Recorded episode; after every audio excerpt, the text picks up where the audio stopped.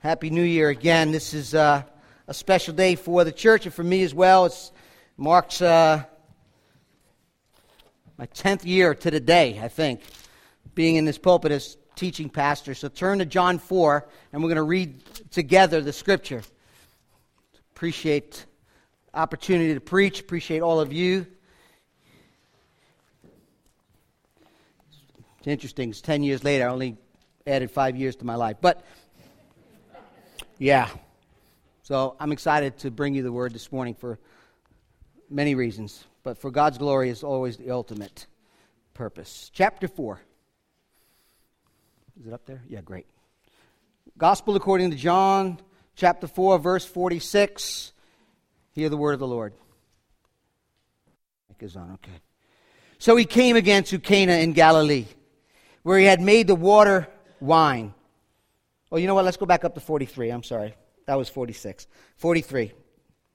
After the two days, he departed for Galilee. For Jesus himself had testified that a prophet has no honor in his hometown. So when he came to Galilee, the Galileans welcomed him, having seen all that he has done in Jerusalem at the feast, for they too had gone to the feast. So he came again to Cana in Galilee, where he had made the water wine. And at, at uh, Capernaum, there was an official whose son was ill. When this man heard that Jesus had come from Judea to Galilee, he went to him and asked him to come down and heal his son, for he was at the point of death. So Jesus said to him, Unless you see signs and wonders, you will not believe. The official said to him, Sir, come down before my child dies. And Jesus said to him, Go, your son will live. The man believed the word that Jesus spoke to him and went on his way. As he was going down, his servant met him and told him that his son was recovering. So he asked him the hour when he had began to get better, and I asked him, Yesterday at the seventh hour, the fever left him. The father knew that was the hour when Jesus had said to him, Your son will live. And he himself believed, and all of his household. This was now the second sign that Jesus did when he had come from Judea to Galilee. May God add a blessing to the reading of his holy word um, this morning. So we're going to stay in John 4. We're going to dismiss the kids for uh, children's church. You guys can go and teachers can go, and then we're here in John 4. May God's blessing be upon you too as you go and learn about Jesus. And that's what we're going to see today. We're going to learn about Jesus. We're going to ask Jesus to reveal himself through the power of his Spirit so we could see him and love him as he really is. So we're in John 4. Wrapping up chapter 4. Chapter 4 great chapter of Scripture begins with an encounter with a Samaritan woman. Jesus offers her living water. I'm trying to move the screen if I can. Okay. Offers her living water, as you see in chapter 4, the beginning of chapter 4. Jesus offers her living water. Then Jesus brings her to the place and teaches about proper worship. She becomes then a, a bold witness and this morning we're going to be looking at uh, uh, Jesus on the move, but they're looking for and seeking wonders and signs. So you have living water, proper worship, bold witness, and seeking wonders.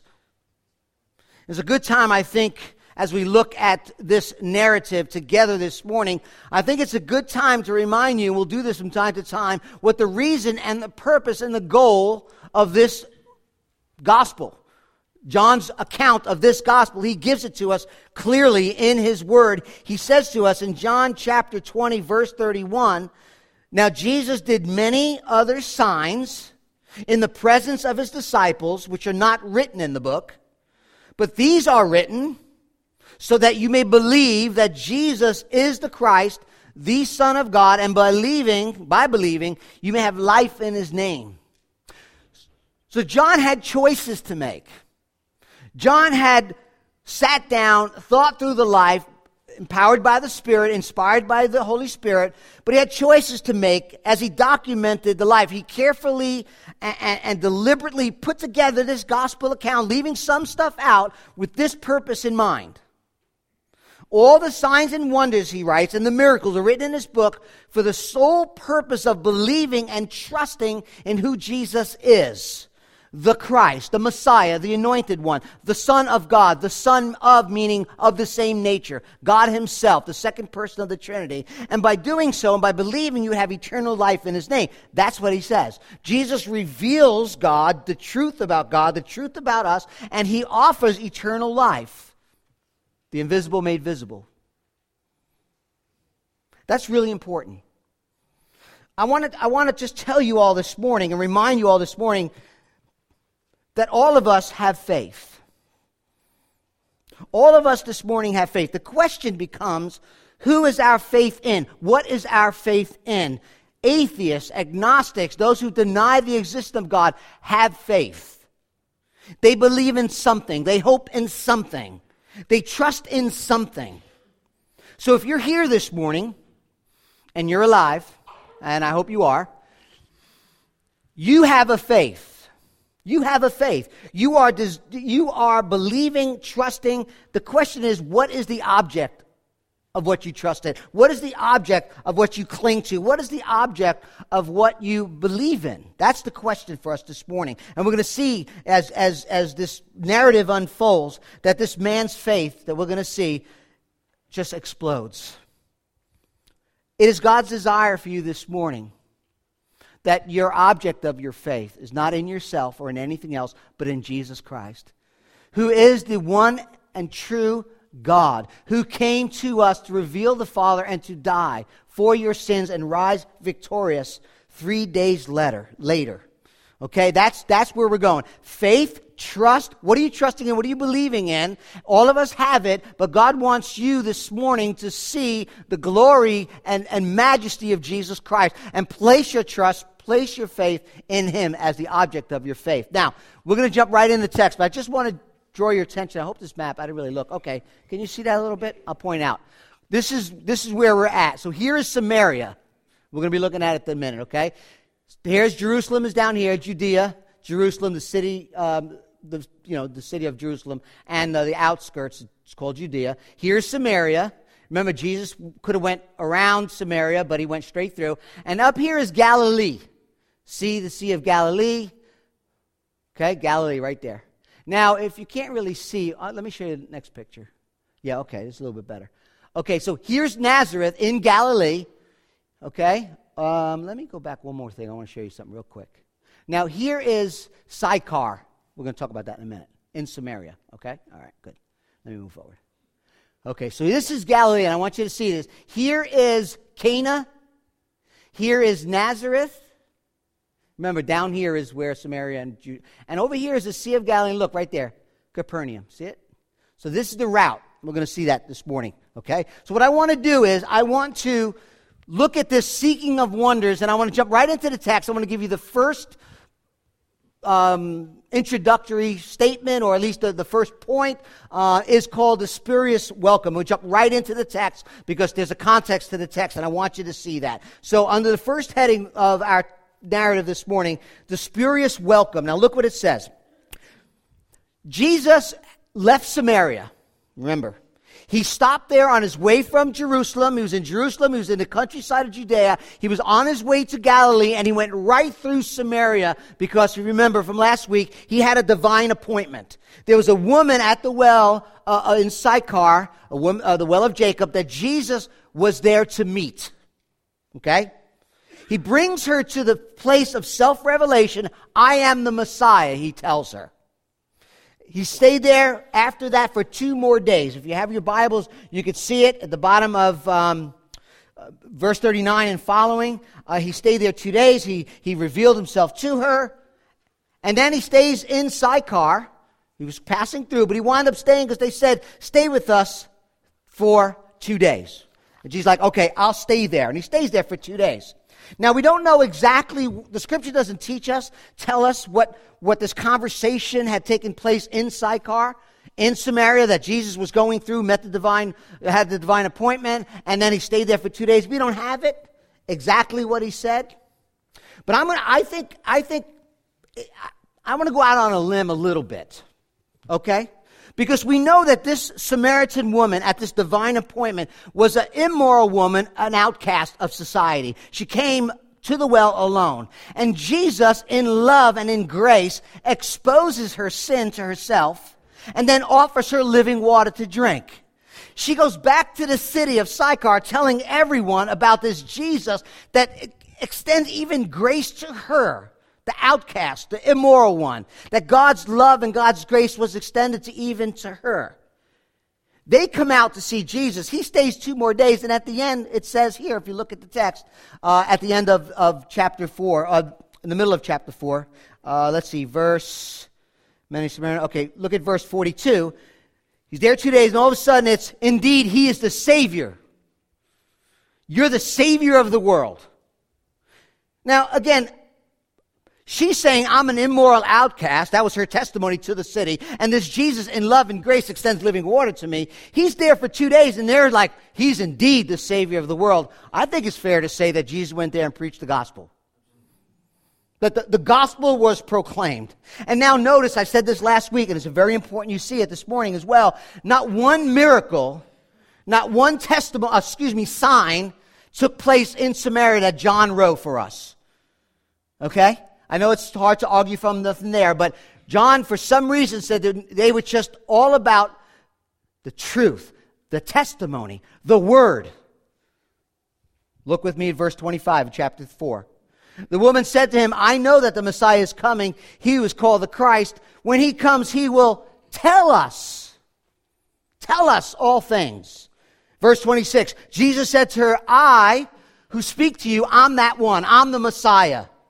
Verse 28, the woman leaves her water jar, goes back into the town, and what does she do? She says, Come and see a man who told me all that ever did. Could this be the Christ? Verse 39, many Samaritans came from the town and believed in him because of the woman's testimony. Many more believed, verse 41, because of his word. 42, they said to the woman, It is no longer because of what you said.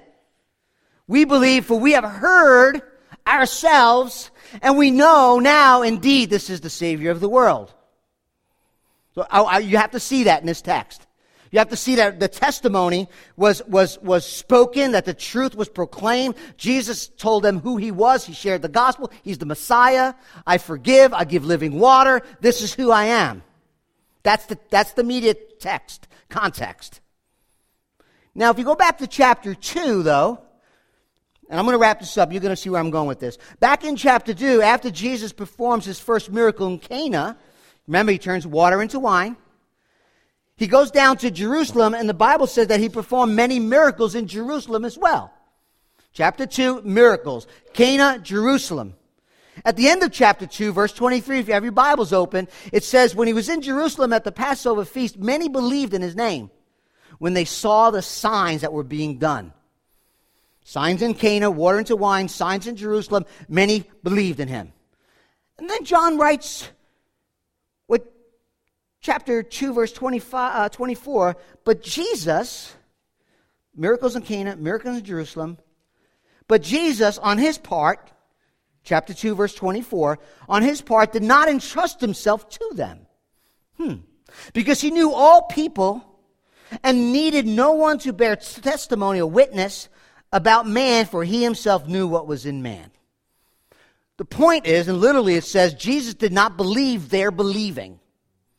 He did not entrust himself to this spurious uh, converse because he knew that to exercise faith simply on a sign, simply on a miracle, simply on the wonders was, was dangerous, to say the least. In fact, the spurious faith of signs and wonders in chapter 2 brings us to chapter 3 with Nicodemus, the religious Bible thumper. He says to him, Rabbi, it comes to him at night, you're a teacher of God. No one can do these signs that you do unless God is with you. Okay? So let me put this in perspective because this is important. Chapter 2, Jesus performs miracles. Cana, water into wine. Galilee is where Cana is. That's where he's going. He's going to Cana. Okay? And he does signs in Jerusalem.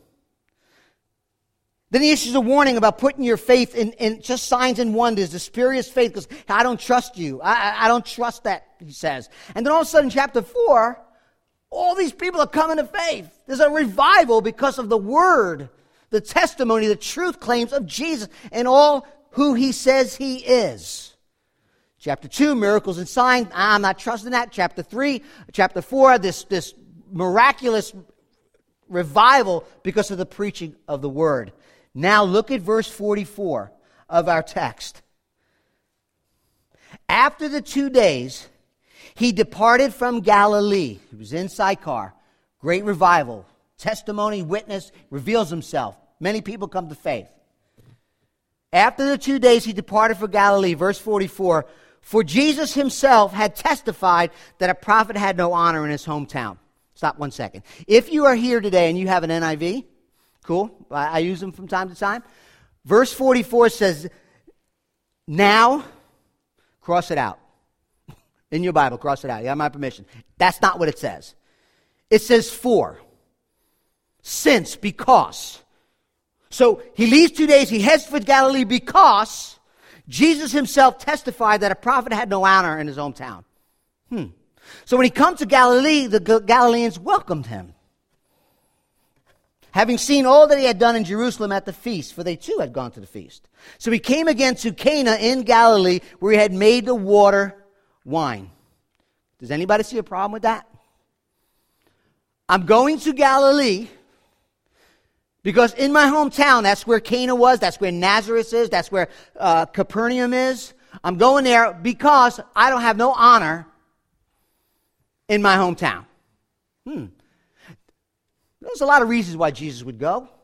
We're going to see it to reveal himself. But why would they say that they welcomed him?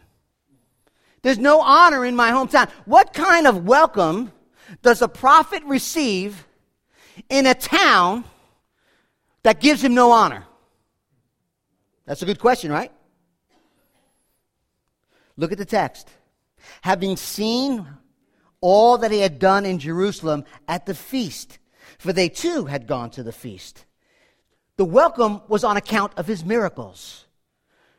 You know the miracles, the one that Jesus said, I'm not entrusting myself to these people.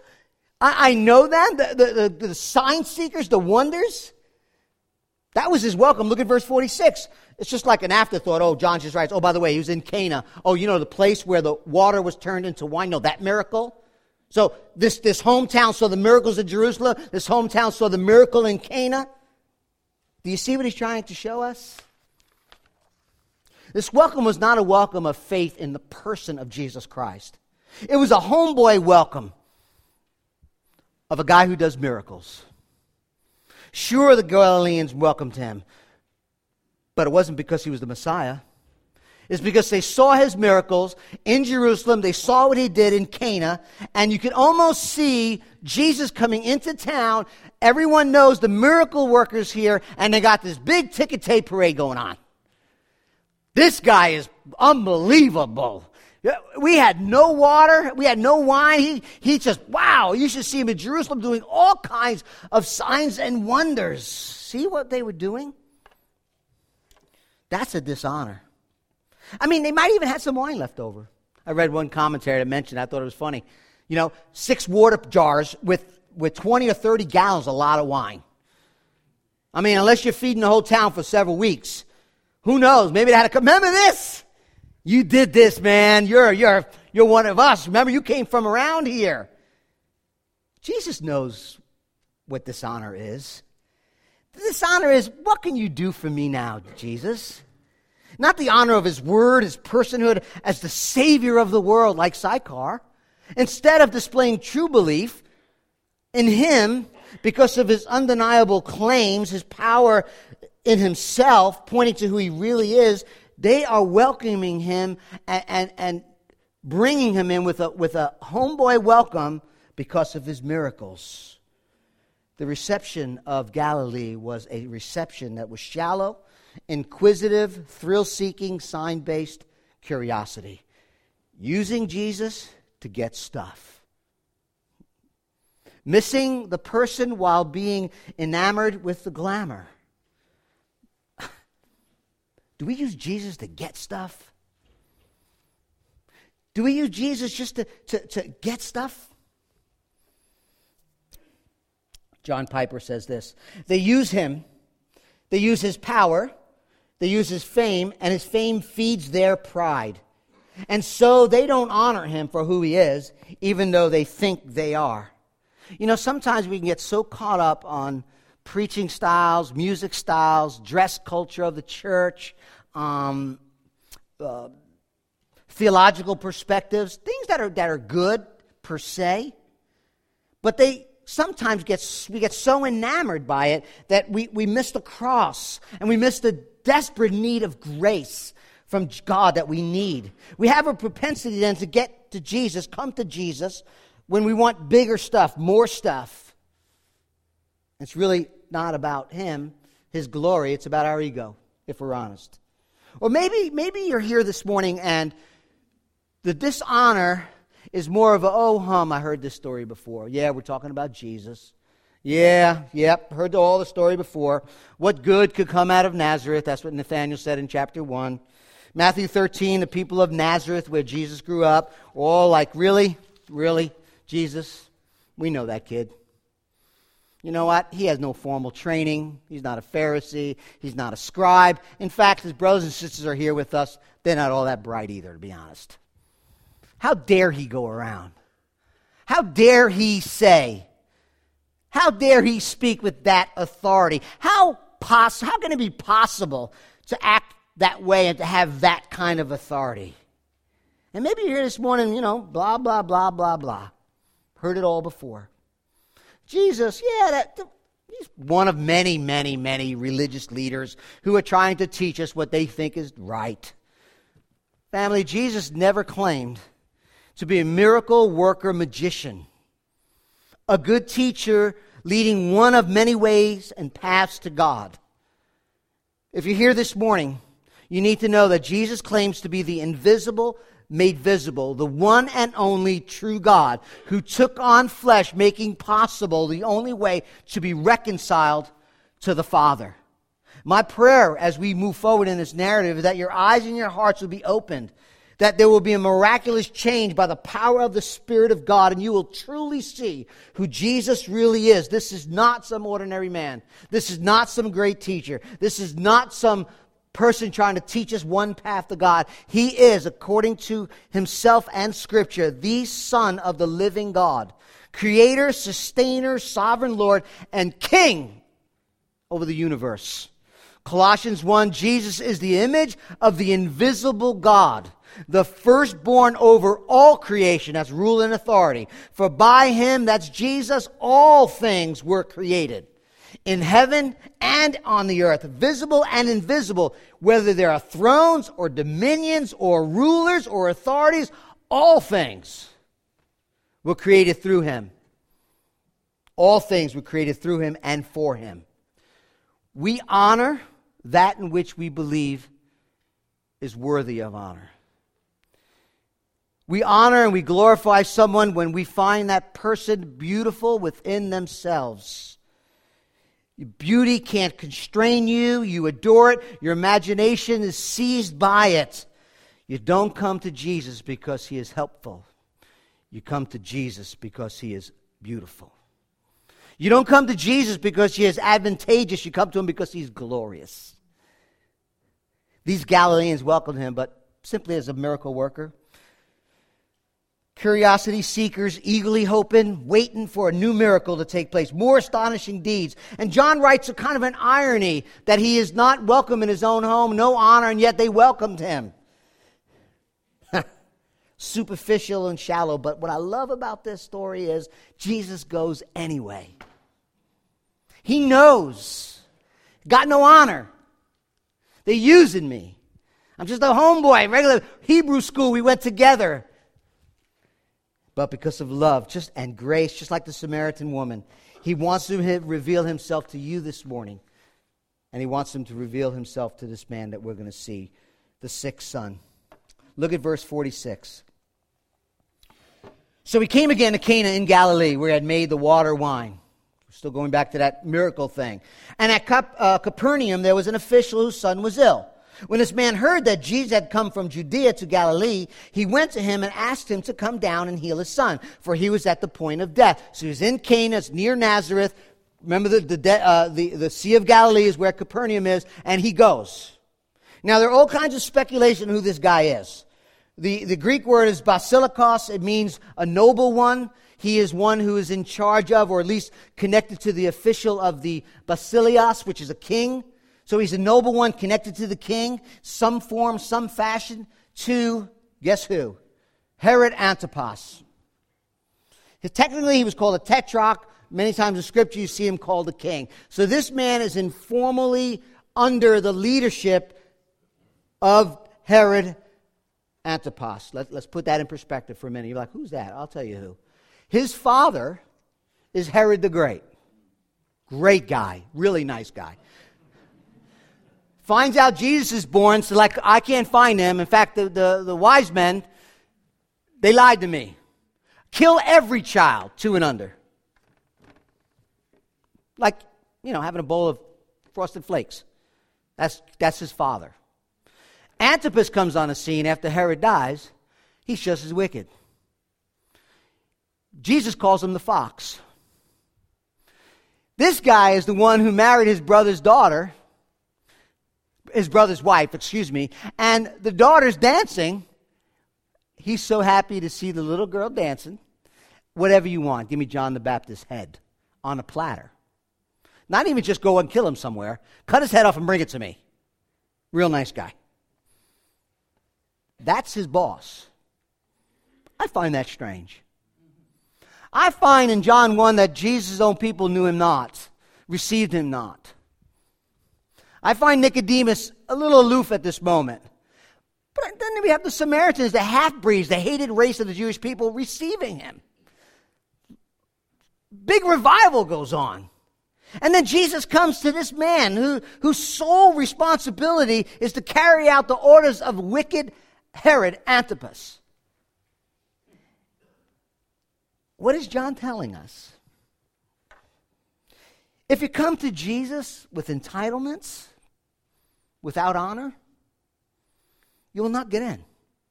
But if you come with him humbly, you come to him humbly, empty handed, because we have nothing to offer, looking for grace and for mercy, you'll be received.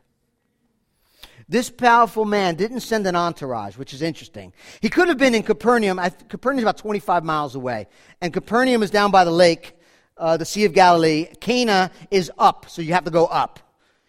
I mean, Jesus is, where's in Cana? All right, you three guys, get on your horse, go get him and bring him to me. Could have done that easy. Easy. Bring him to me. I hear the miracle workers in town. Bring him to me. He doesn't do that. He doesn't send his wife. He doesn't send the contingency.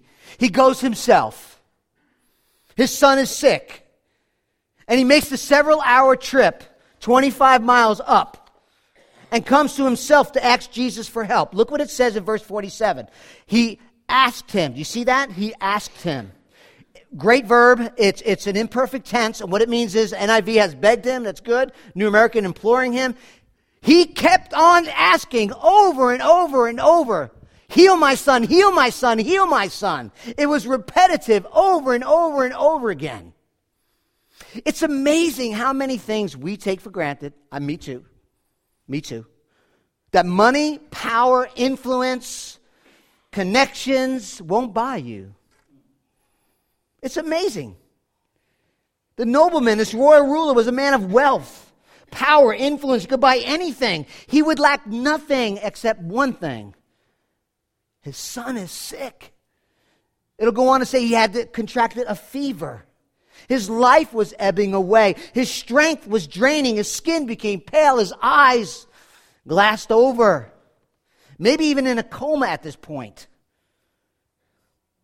Here's a man of high kingly position, had everything, but his life, his son's life was ebbing away. And you know what? At that point, nothing mattered.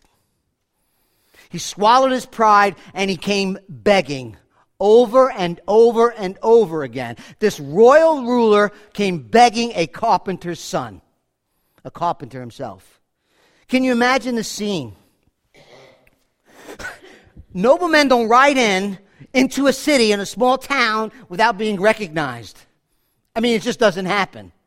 And here's this nobleman dressed maybe in military, if he was a military uh, uh, a person or, or, or fine robes, and he's asking a carpenter's son, I need you to help me. Now, many of you have children. Some of you have grandchildren. have a grandson. Man, what would you give if you saw your child, grandchild, dying? You'd give anything, wouldn't you? That's what this man is. He's desperate. He is desperate. His son is dying. Verse 48. Jesus comes to him and says to him, He's begging, he's begging him, uh, Help me, help me, help me. He's dying, he's dying, he's dying. And Jesus turns to him and says, Unless you see signs and wonders, you will not believe. Hmm. Kind of weird, don't you think, a little bit? What you want to know, and, it doesn't come out in English, is he said to him, Jesus said to him, to the noble ruler, saying to him, You all, plural, all y'all, I'm talking to you, but all y'all, unless you see signs and wonders, you will not believe. Jesus looks right through this nobleman, this royal ruler, looks right through him, talking to him and then speaking to everybody in Galilee, the crowds that had come out to welcome him because of his signs and wonders. And he says, Unless you believe, you will not believe. You will not, unless you see miracles, you will not believe. And the people around him are drooling, man, we want to see something cool, man. Drop the stars from the sky, do something. You may think, you know, I, I know Jesus had truth. He spoke truth. He is the truth. But you think, well, here's a here's a broken guy, man. Here's a here's a dude. I just put myself in a position. One of my children, you know, and like, was that the most polite thing he could have been said? was that the most? I mean, I, what, the, what the man wanted to hear is say, "All right, I'll come with you. Take me to your son." That's what he wanted to hear. Unless that rebuke was full of grace. That light rebuke, I'm going to tell you this morning, was full of grace. C.S. Lewis, the one that said, The hardness of God is kinder than the softness of men, and his compulsion is our liberation. What he means is that God brings things into our lives, hard things into our lives, and they turn out to be the most tender things we've ever faced. Jesus' response to this man and to the crowd was full of mercy, surgical, yes, but merciful cutting to the real issues. Signs and wonders will not save. Jesus trying to get him to stop looking at signs and begin to look at him. Get away from the sparkle, get away from the glitter, get away from the lights, and trust in who John said the Word became flesh and he was full of grace and truth. Now, in Mark, the Gospel according to Mark chapter 7, uh, if you were here when we preached through that gospel, it's a wonderful, wonderful gospel account. In Mark chapter 7, a Gentile comes, a non Jew, so Syrophoenician woman comes to Jesus. She's begging him. Heal my daughter. She's demon possessed. You know the story? It's in Mark 7. Heal him. And Jesus says to her, Let the little children be fed first. For it is not right to take the children's bread and throw it to the dogs. And she said, Yes, Lord. Yes, Lord. But yet, even the dogs under the table eat of the children's crumbs. And Matthew tells us in his gospel account, Jesus said, O woman, great is your faith. Great is your faith. Syrophoenician woman, great is your faith. And he turns and says, Your daughter will heal, is healed. Be it done as you desire. Just like the royal ruler, Jesus, she doesn't get her hair up in a knot, her fangs don't come out. How dare you call me a dog? Who do you think you're talking to? She's like, Listen, even the dogs get crumbs. There's enough for everyone in the world. I'm just here for mine. I know I'm not a Jew, but you are who you are, and my daughter needs you. this ruler, same thing, humbly comes to him and says, You know, I'm not coming, I'm not approaching you because I'm worthy, you are. I'm not approaching you because of how great I am, you are. I'm not approaching you because of how righteous I am, you are. My goodness doesn't matter, your goodness matters. And, and, he just humbly comes. And Jesus takes him. And, and, this, this comment, this, this, this light rebuke, if you can call it that, challenged this desperate dad to go beyond his self interest and to recognize that Jesus is more than just a miracle worker.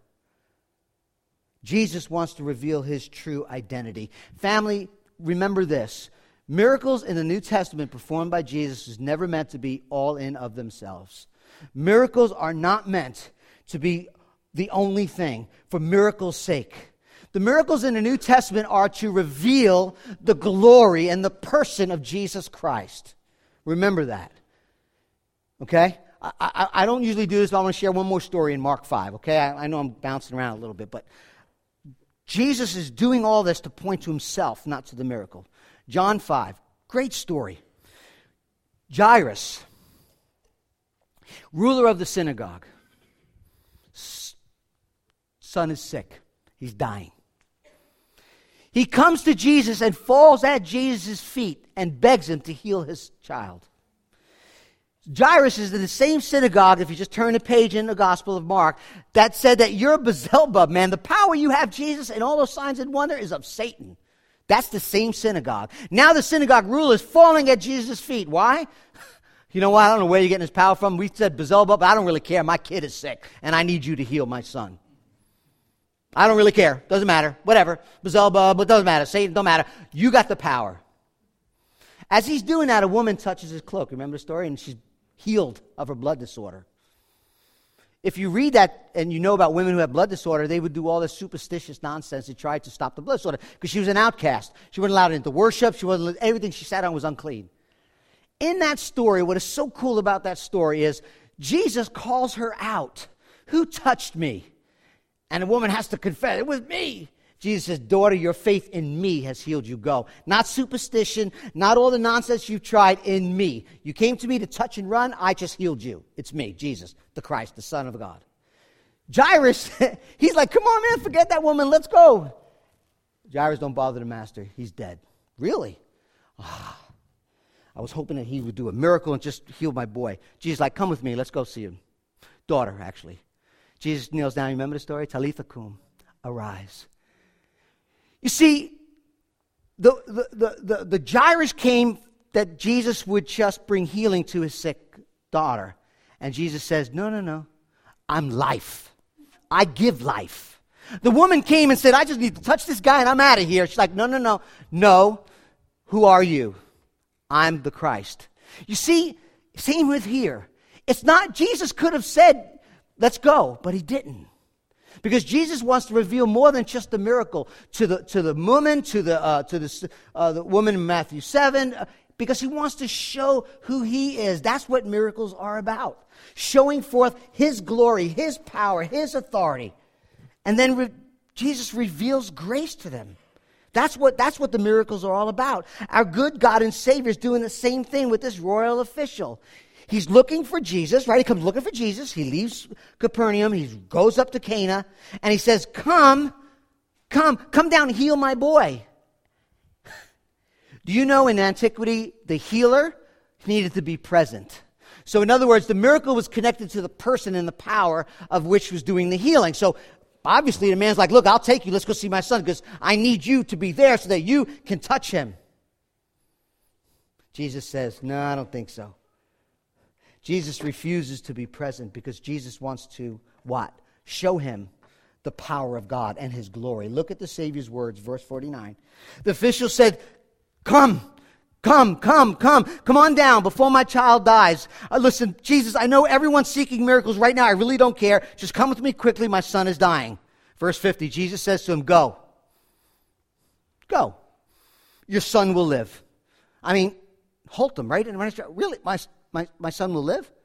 He says, Jesus is saying, I'm not going with you, because obviously I'm not going. Go. I'm, I'm, I'm denying your request. I'm not going with you. But I will honor the request. Go, your son will live. Ball's in your court, man. What are you going to do? Jesus speaks. What are you going to do? The man believed. This is awesome. The word that Jesus spoke to him, and he went on his way. The man simply accepts the words spoken of Jesus and just, okay. Not like, whoa, whoa, whoa, whoa, whoa, that was way too easy. G- give me something, you know, blow that rock up. I don't know, you know, have water come out of some. I don't know, but that was, I don't know, pull a rabbit out of your hat, something. But I'm, uh, you just said I, I want to see something. That's not what happened, right? Unlike those who are wanting, looking for miracles, he just believes the word of the Lord. He speaks, and the fruit or the evidence of his faith at that point is seen. He just turns around and walks away. You know, sometimes seeing isn't always believing. Sometimes, like Jesus said to La- at Lazarus' tomb, believe and you will see the glory of God. He went from come and heal my boy to okay, got my word, I'm out of here. No sign, no wonder, nothing. Unlike in 1 Kings 17, Elijah, remember the story, he heals the boy who is, who is dead. He throws his coat over he, he calls upon, you know, God, bring back life into this boy. Jesus don't have to do that. He don't call no higher power. He's not begging nobody. He don't even need to be present. Go, your son will live. It could have been 25 miles or 25,000 miles. Jesus has all authority and omnipotent power. Go, your son will live. Don't need to fall on him. Don't even need to be there. I just speak miles away, and your son will live. Unbelievable. Verse 51. As he's going down, his servants met him and he told him, Your son's recovering. Verse 52. So he asked him the hour when things got better. He said to him, Yesterday at the seventh hour, the fever left him. The father knew that was the hour when Jesus had said to him, Your son will live. Now, again, I can't, I can't help but, I love narratives. I can't help but imagine the scene. Right? He gets the word, Your son will live. For some reason, he stayed. He couldn't go. It, must have gotten dark, or whatever the reason. It could be a thousand reasons why he didn't leave right away. But the next morning, he's going down from Cana down into Capernaum. The guy's heading back. The royal, you know, man is heading back. The servants on the other side, though, they're at the boy's side. They're watching him every way. They're doing everything. He's dying. They're serving the family. They're helping mom out. They're like, this kid is like, he's got hours left. All of a sudden, at the seventh hour, fever vanishes. They don't know what's going on in Cana. It's not like you got a text message, yo, I just met Jesus, right? So they're like, hmm, no more fever. Really? Yeah, just it left. All right. You know, looking over this kid like, all right, let's see what happens. We don't know. A couple hours go by, like, he looks good. From dying, his fever's gone. All of a sudden, you know, it's nighttime. Like, wow. You know, by the morning, he's so much better. And they're like, yo, let's go tell the boss. We got to tell him the good news. And they take off. And all of a sudden, they meet. What a joyful meeting that was. Your son is alive. The fever left him. Really, when? The seventh hour. Ah, that was the day. That was the moment that Jesus said, Your son will live. Unbelievable. Unbelievable. There are these men rejoicing over this miracle that Jesus spoke. And when? The seventh hour, slam dunk. It's immediate. It doesn't have to be there. He just speaks his word, and the boy is healed. You never see Jesus going like, all right, this one's going to be tough, man. Come out of him. You know, you don't see that. You see him be gone. Done. You don't see him rolling up his sleeve like, oh, I hope I can do this one. This one's going to be rough. I'm going to be wrestling with this for a long time. He tells the wind and the seas to shut up and be still. Boom. Not only did the wind stop, but the sea, according to that scripture, if you read it in the, in the, original language, the water that was slamming up against the rocks immediately became like glass. Like you could say, well, the wind just changed directions. That's not what happened. Jesus said, Be still, and the, uh, the sea became like glass. That's the omnipotent power of Jesus Christ, right? No calling on higher power, his own omnipotent power. Our narrative this morning, family, is so important because it illustrates the purpose for which John wrote. All the signs were written, all, excuse me, all the things that he has done. I pulled some signs, some miracles, so that you would believe not in the sign, but believe that Jesus is the Messiah, the Son of God and believing, having life in his name. Notice the next in our text, 53b. And he himself believed all of his household. Okay, let's draw this back before we close, okay? I, I just want to step back for a moment here for a second. The royal soldier or the royal ruler comes to Jesus in distress, in pain, and in suffering. His son's life is ebbing away. He came to Jesus because he heard that he was back from Judea and he's now in Galilee. He had to be thinking, walk with me, family. He had to be thinking, where is he? he he's where? Okay. He's in Galilee. Right now, he's in Galilee. Okay, I, am going to go. This rabbi, this, this man who has extraordinary power, can heal my son. I'm going. Does that take faith? Yes. Yes, it does. Was it maybe shallow and imperfect? Absolutely. But isn't that where some of you are this morning? Do you believe? Uh, yeah. Just shallow, little imperfect? Yeah. Is it more intellectual right now than wholehearted faith? Yeah. If I'm honest, I want you to know that's okay. Just like this man's faith, it must begin somewhere. And God wants to take your faith and, and water it and watch it grow like a seed. It begins with information. Some people think, you know what? You faith, you guys have faith. You, you, you're a Christian? You're a believer in Jesus? Oh, I see. You put your brain on check right? No more rationale, no more thinking through stuff like, you know, you're just the gullible one. Well, no, that's not true. In fact, I'll, I'll say, as I said before, whether you are a religious or non religious, all of us have faith. All of us believe in things that we do not see. If the question is, where do you put your faith? The question is, what is your worldview? Where do you get it from? Who made you? Why are you here? Those questions all of us have. The question is is it true? Follow whatever follow whatever your heart is clinging to, whatever it's trusting in, you will find what you believe and what you think is true. If you have faith to go right through, you're in an intersection, you're in a major intersection doing 55 miles an hour, and the light is green, you know, 32 bypass. I'm in the morning. Every time I come down here early in the morning, it's dark out, and I'm, I'm doing 55 maybe 60, but that's as far as I go. And I'm down going 32, and the light's green. Believe me, I, am having faith to some degree that nobody's coming at the light's red on the other side. Can't see it. I'm trusting that if somebody comes, they're going to stop at the red light when I go right through. Okay? Truth and trust goes together. Now, the royal official knew, he heard about Jesus, he believed it to some degree, and he trusted though. He took a step of faith. No dad's going to travel there if he didn't have some level of trust, some level of truth. And that sparked a commitment. I'm going to go. He leaves his son's dying side. Who wouldn't want to be there when your son dies? Knowing that I may not see him again takes a commitment on his part. Even if his faith and his trust and the truth of what he knew to be somewhat spurious, he made that commitment. If I only get to Jesus, that's rational thought. I'm going to go to him. That's commitment. Your son will live. That's truth. A greater faith and greater commitment. That's what we see in this text over and over again. We see in verse 49, excuse me, we see in verse 47, I hear he's there. Verse 49, come, uh, you could do something. Verse 3, uh, excuse me, verse 51, he's going down, he hears and believes. It says believe twice. What's happening? He's growing in his faith. He's trusting a little bit more each and every time. He's making a deeper commitment each and every time.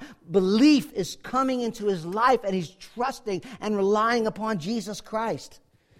That's what's happening. This royal ruler gets abundance of grace. When he gets home and he's like, Your son's alive. He walks in the house and he sees his boy.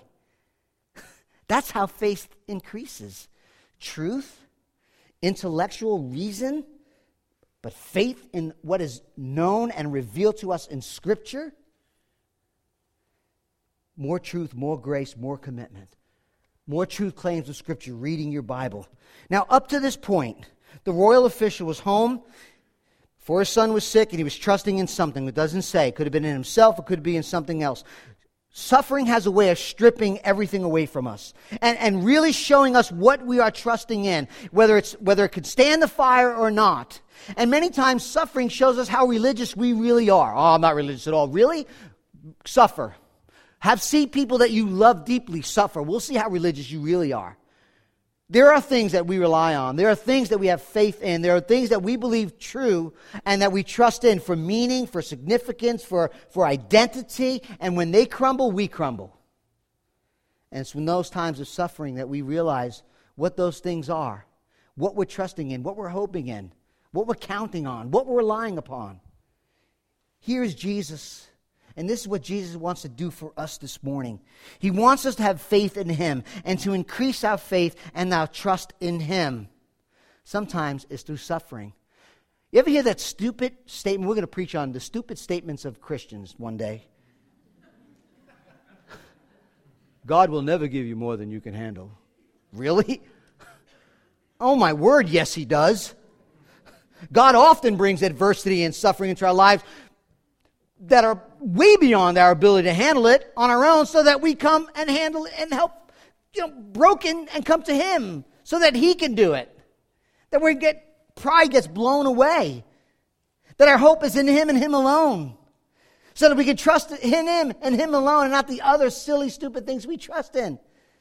Such is the love of Jesus, this bountiful grace, never ending mercy, his omnipotent power. This man was helpless and hopeless and desperate apart from Jesus Christ. But he trusted the word of the Lord. Do you this morning? Are you trusting in the word of the Lord? In the person and work of Jesus Christ? Verse 54, the last verse of the text, says this this is now the second sign that Jesus did when he had come from Judea to Galilee.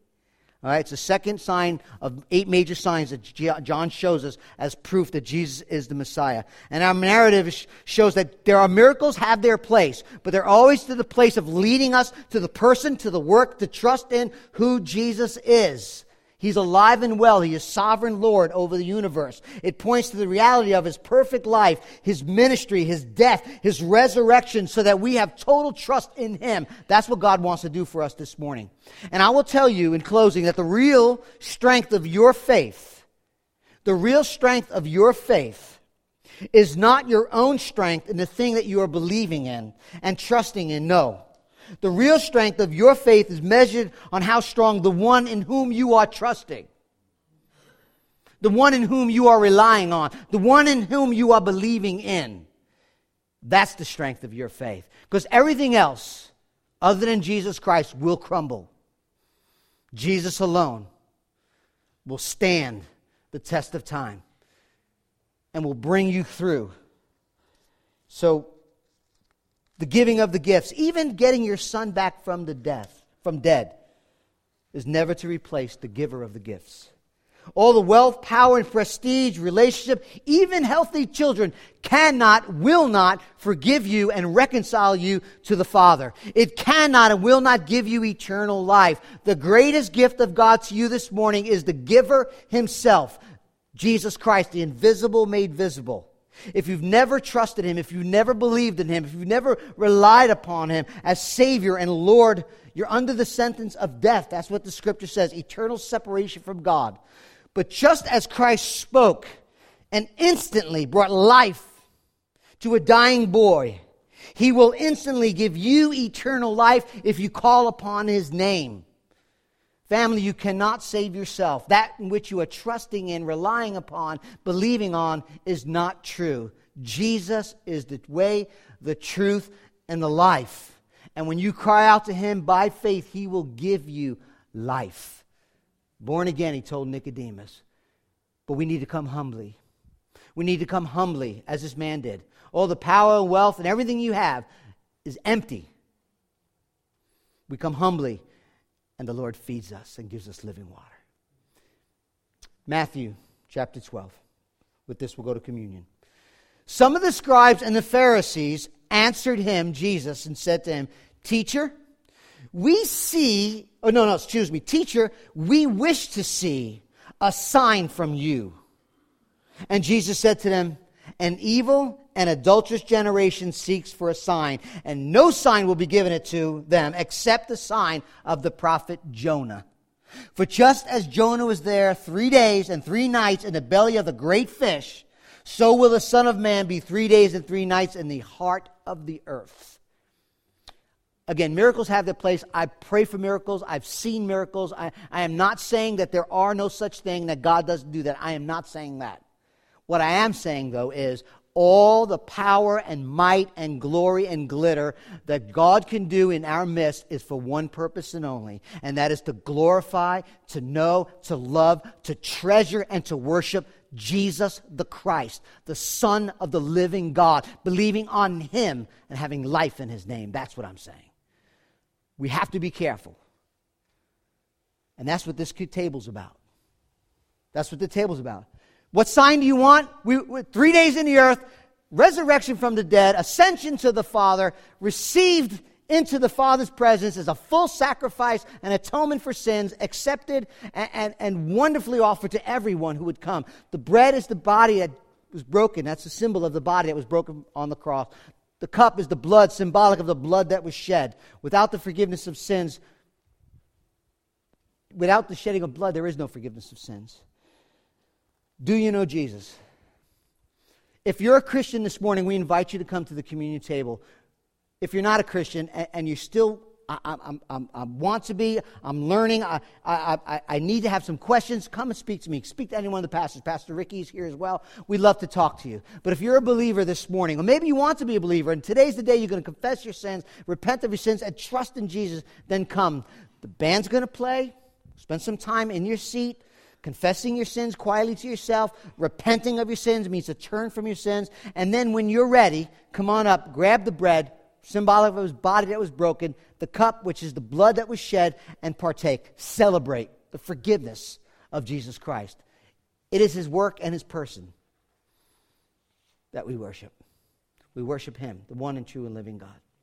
So let, us go to confession. Let's go into repentance. And when you're ready, you can come up and grab the uh, communion and take communion as a family. We'll do that.